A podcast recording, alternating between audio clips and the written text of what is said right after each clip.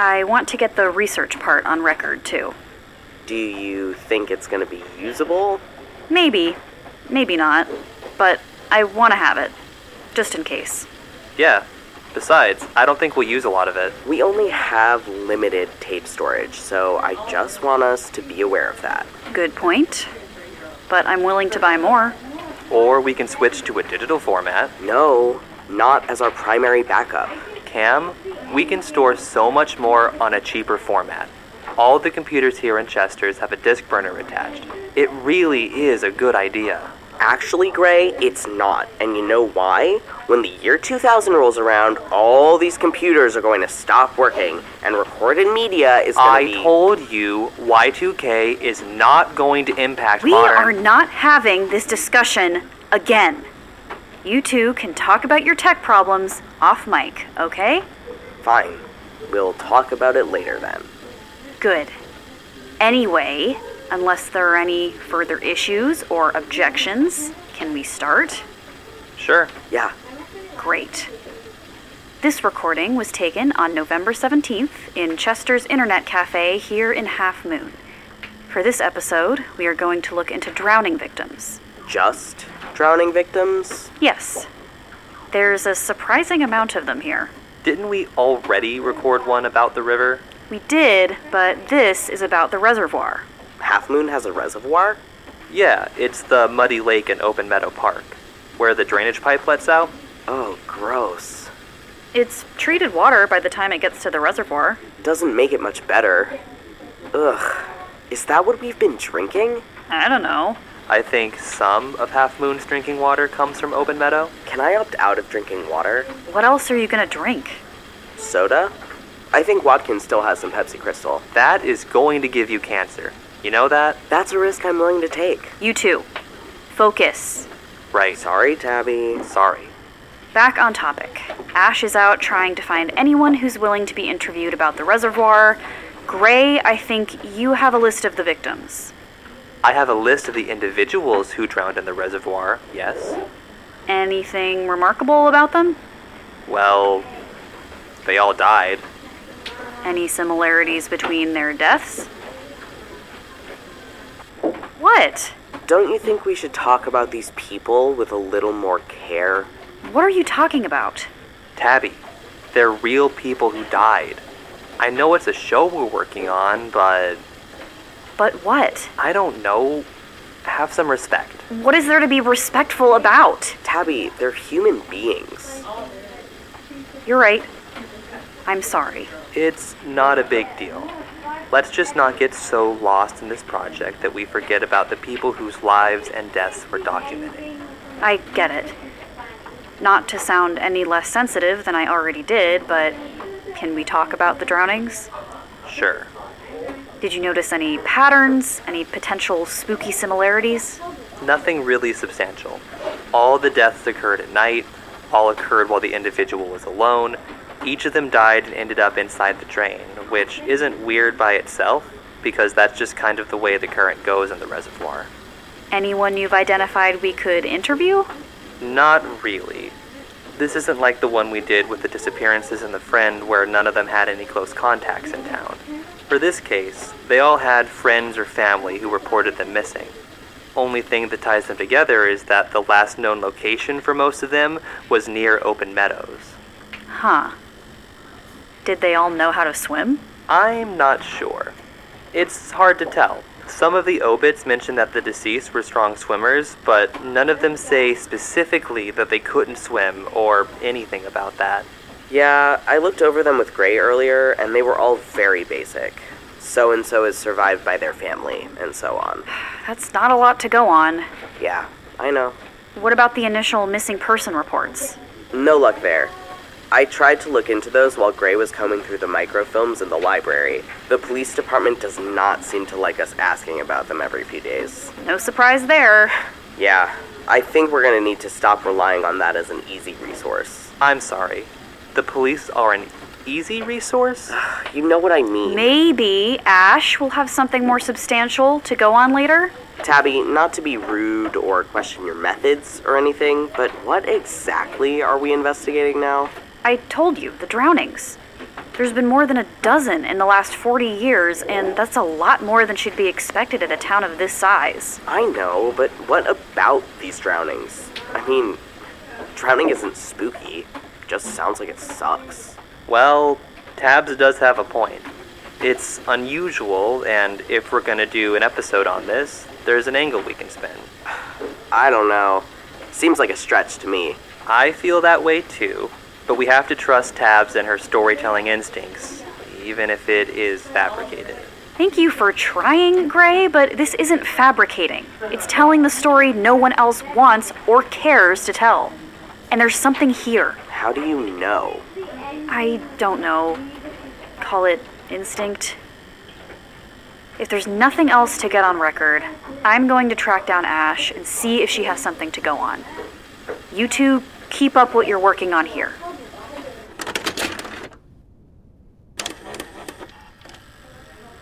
You're sure we couldn't record in the Econoline? Positive.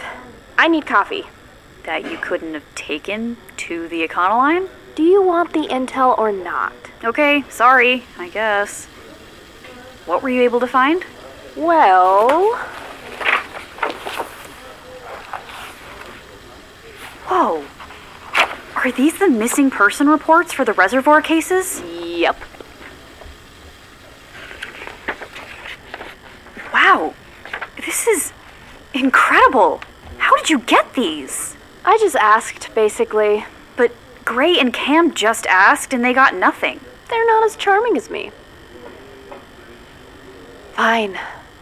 I just knew what to say. Do I want to know why you're so good at getting what you want out of cops? It's not that salacious. It's just that bouncing in and out of foster care, you end up learning a lot about how cops work and what they like to hear. Besides, they love the cute and innocent shtick. They practically eat it up. That explains why Cam and Gray got nowhere. I'm just better than them. Did you have a chance to read through any of these? Hmm, a couple. Was there something you were looking for? Anything weird? Anything that marks this as paranormal? This has paranormal written all over it. Sure, but do we have anything concrete? Any survivors or witnesses? From what I can tell, just one survivor. Wait, what? Yeah, there was one person who fell into the lake and got out. It's not in any of those reports. How did you find out about that? One of the cops told me. Ash, you're amazing. Did they tell you anything else? Just that the whole town thinks the lake is haunted. I personally don't think this is a haunting. Maybe some sort of aquatic cryptid. It's hard to know at this point. One of the cops did say. Don't tell me now. I want to save it for the actual recording. All right, fine by me. What about the survivor? Do they still live in town? She does. Technically. She's in Gracie. The psychiatric ward. Yep. I don't think she's been released yet, at least. I can circle back around with Captain Ryan. You're on a first name basis with the chief of police? Of course. You gotta get cozy with authority if you're gonna undermine them. Is he cute? First of all, barf. Second, Chief Ryan is a woman. And yes, she's cute, but also still a cop, so no. Oh, my bad. Yes, you're bad. To think I'd be attracted to a cop? Ugh, you're disgusting. I said I was sorry. It's fine. We can move on. Okay. I'm gonna try to dig up anything on this survivor. Do we have a name? Yeah, Andrea Perkins. I'll have Gray look into it. Do you think you could ask around and see if anyone has stories about her? People around town seem to like you more than Gray. It's true. People love me here. I'll see what I can find out. Great. We almost have enough to start recording for real.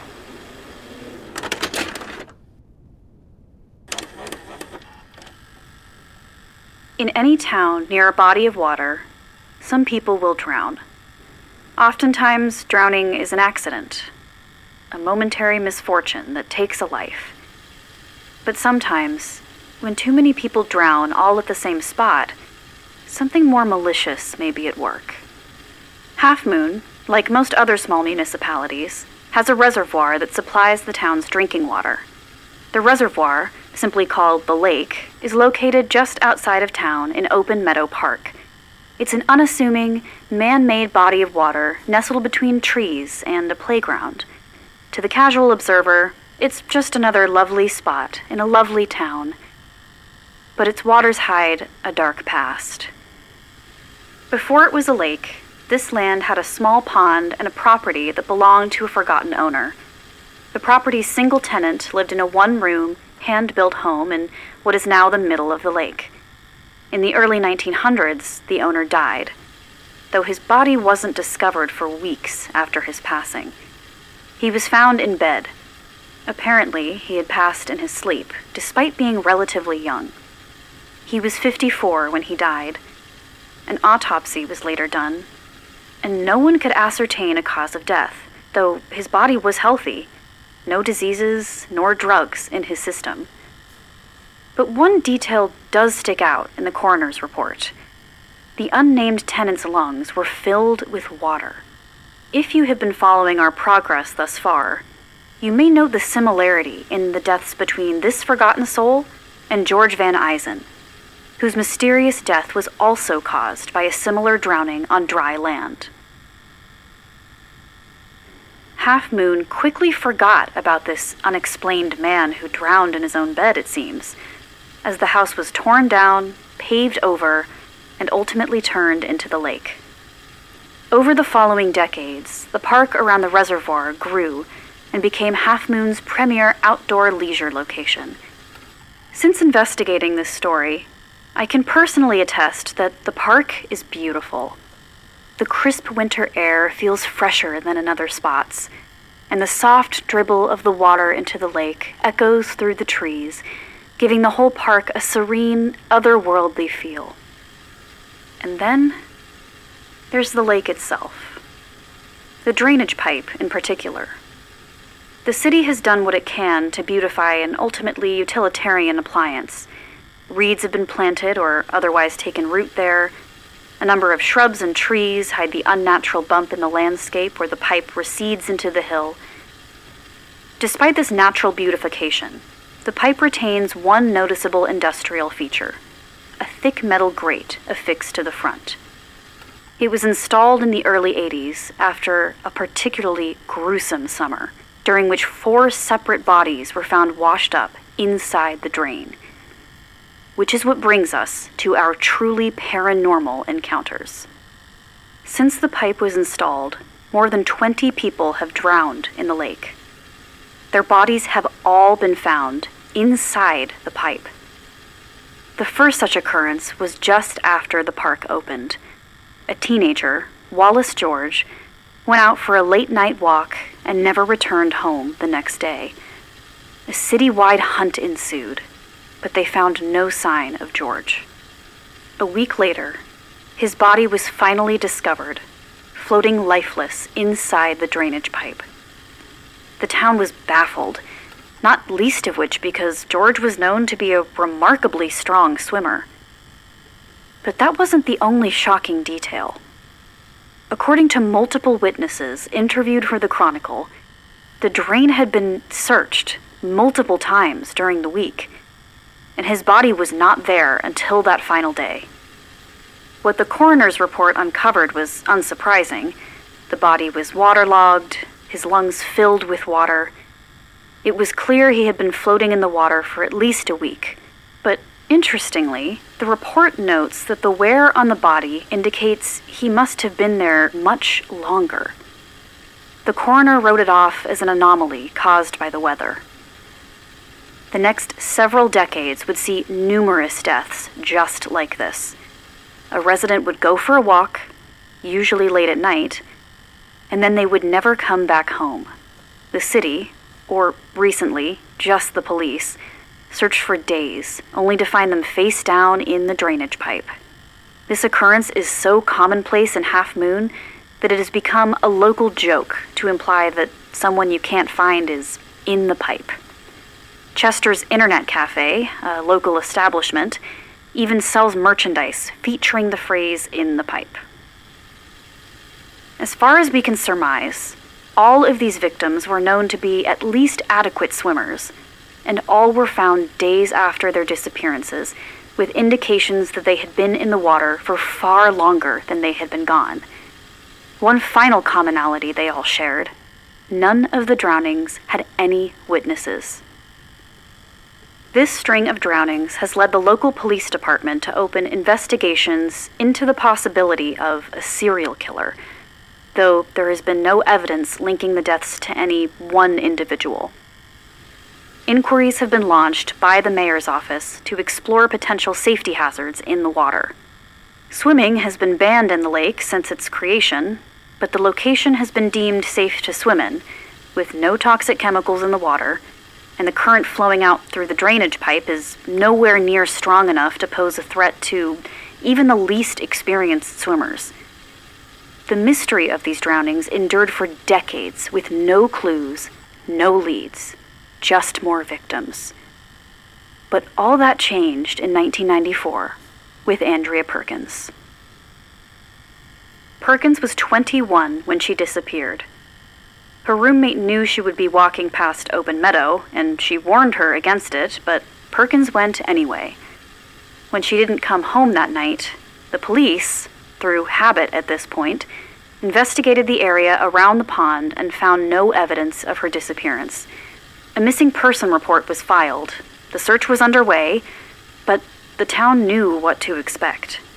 When someone goes missing near Open Meadow, there's only one way they're ever found. Only this time, it was different. A week later, a couple walking their dog through the park at twilight heard splashing. They rushed to the scene and found Andrea Perkins thrashing in the water. They jumped in to rescue her and pulled her out, only to find her skin so waterlogged that it was covered in deep abrasions and sores. When a living person spends a significant amount of time in water, their skin begins to crack and peel. It almost literally disintegrates. According to the reports taken at the time, Perkins's body looked as though it had been submerged in water for nearly two weeks. She was rushed to a hospital, barely coherent, and was treated. By some miracle, Perkins survived. When she finally came to, the first thing she asked was, Is he okay? No one knew what she meant until she explained. To hear her tell it, she went out for her walk, just like she said she would. She came across a man with long, wet hair, like he had just come out of the water. All the wet man would do was point at the water and say, Help. Drowning. Attempts to clarify what he meant were useless. Help. Drowning he just repeated. Perkins ran to help, diving into the water without thinking. And then she lost herself. There's no easy way to describe what happened to Perkins after she willingly dove into the lake. According to her recollection, she was under the water for only a minute, and when she came up, she wasn't in half moon anymore. She recalled seeing huge dead trees reaching for a black starless sky. She said the water, which was previously cool and refreshing, was dark and brackish. She heard horrible sounds coming from the woods all around, saw shadows move in the trees, and then, moments later, she was back in the lake, in enormous pain, desperate for help. All in all, Perkins claims she was in the lake for about five minutes. Every reputable source says Perkins was missing for seven straight days. The deterioration on her skin suggests she was in the water for no less than two weeks. Perkins was sent to Gracie, the psychiatric ward of Half Moon General Hospital, where she remains to this day. Officially, the police closed the missing person case, stating that Perkins had consumed narcotics, triggering a sudden, violent break from reality that caused her to hallucinate everything she described. Perkins, according to our confidential sources, still denies ever having taken hallucinogenic drugs. But the question remains what happened to Andrea Perkins? Where did she vanish to? And who is this drowned figure who beckoned her to the water? This story has more questions than answers, and. Abby, open up!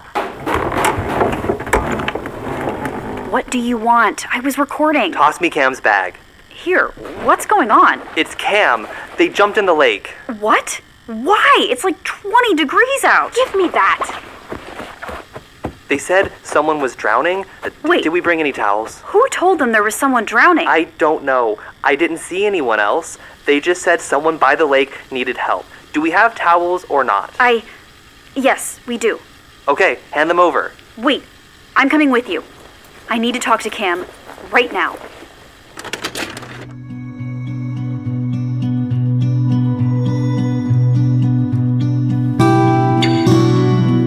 Moon Chronicles is a bad address media production.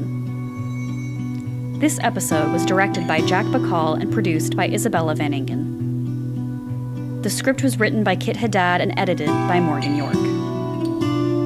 Sound design is by Matt Regan.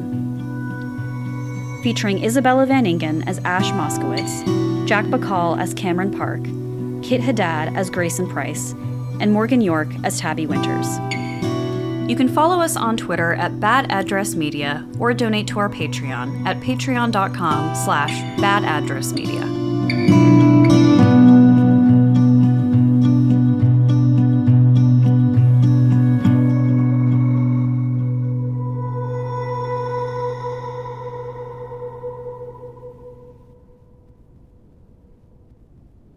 Great. All done. We good? All fucking done. Oh, fucking done out, mate. All fucking done, mate. All fucking done, mate.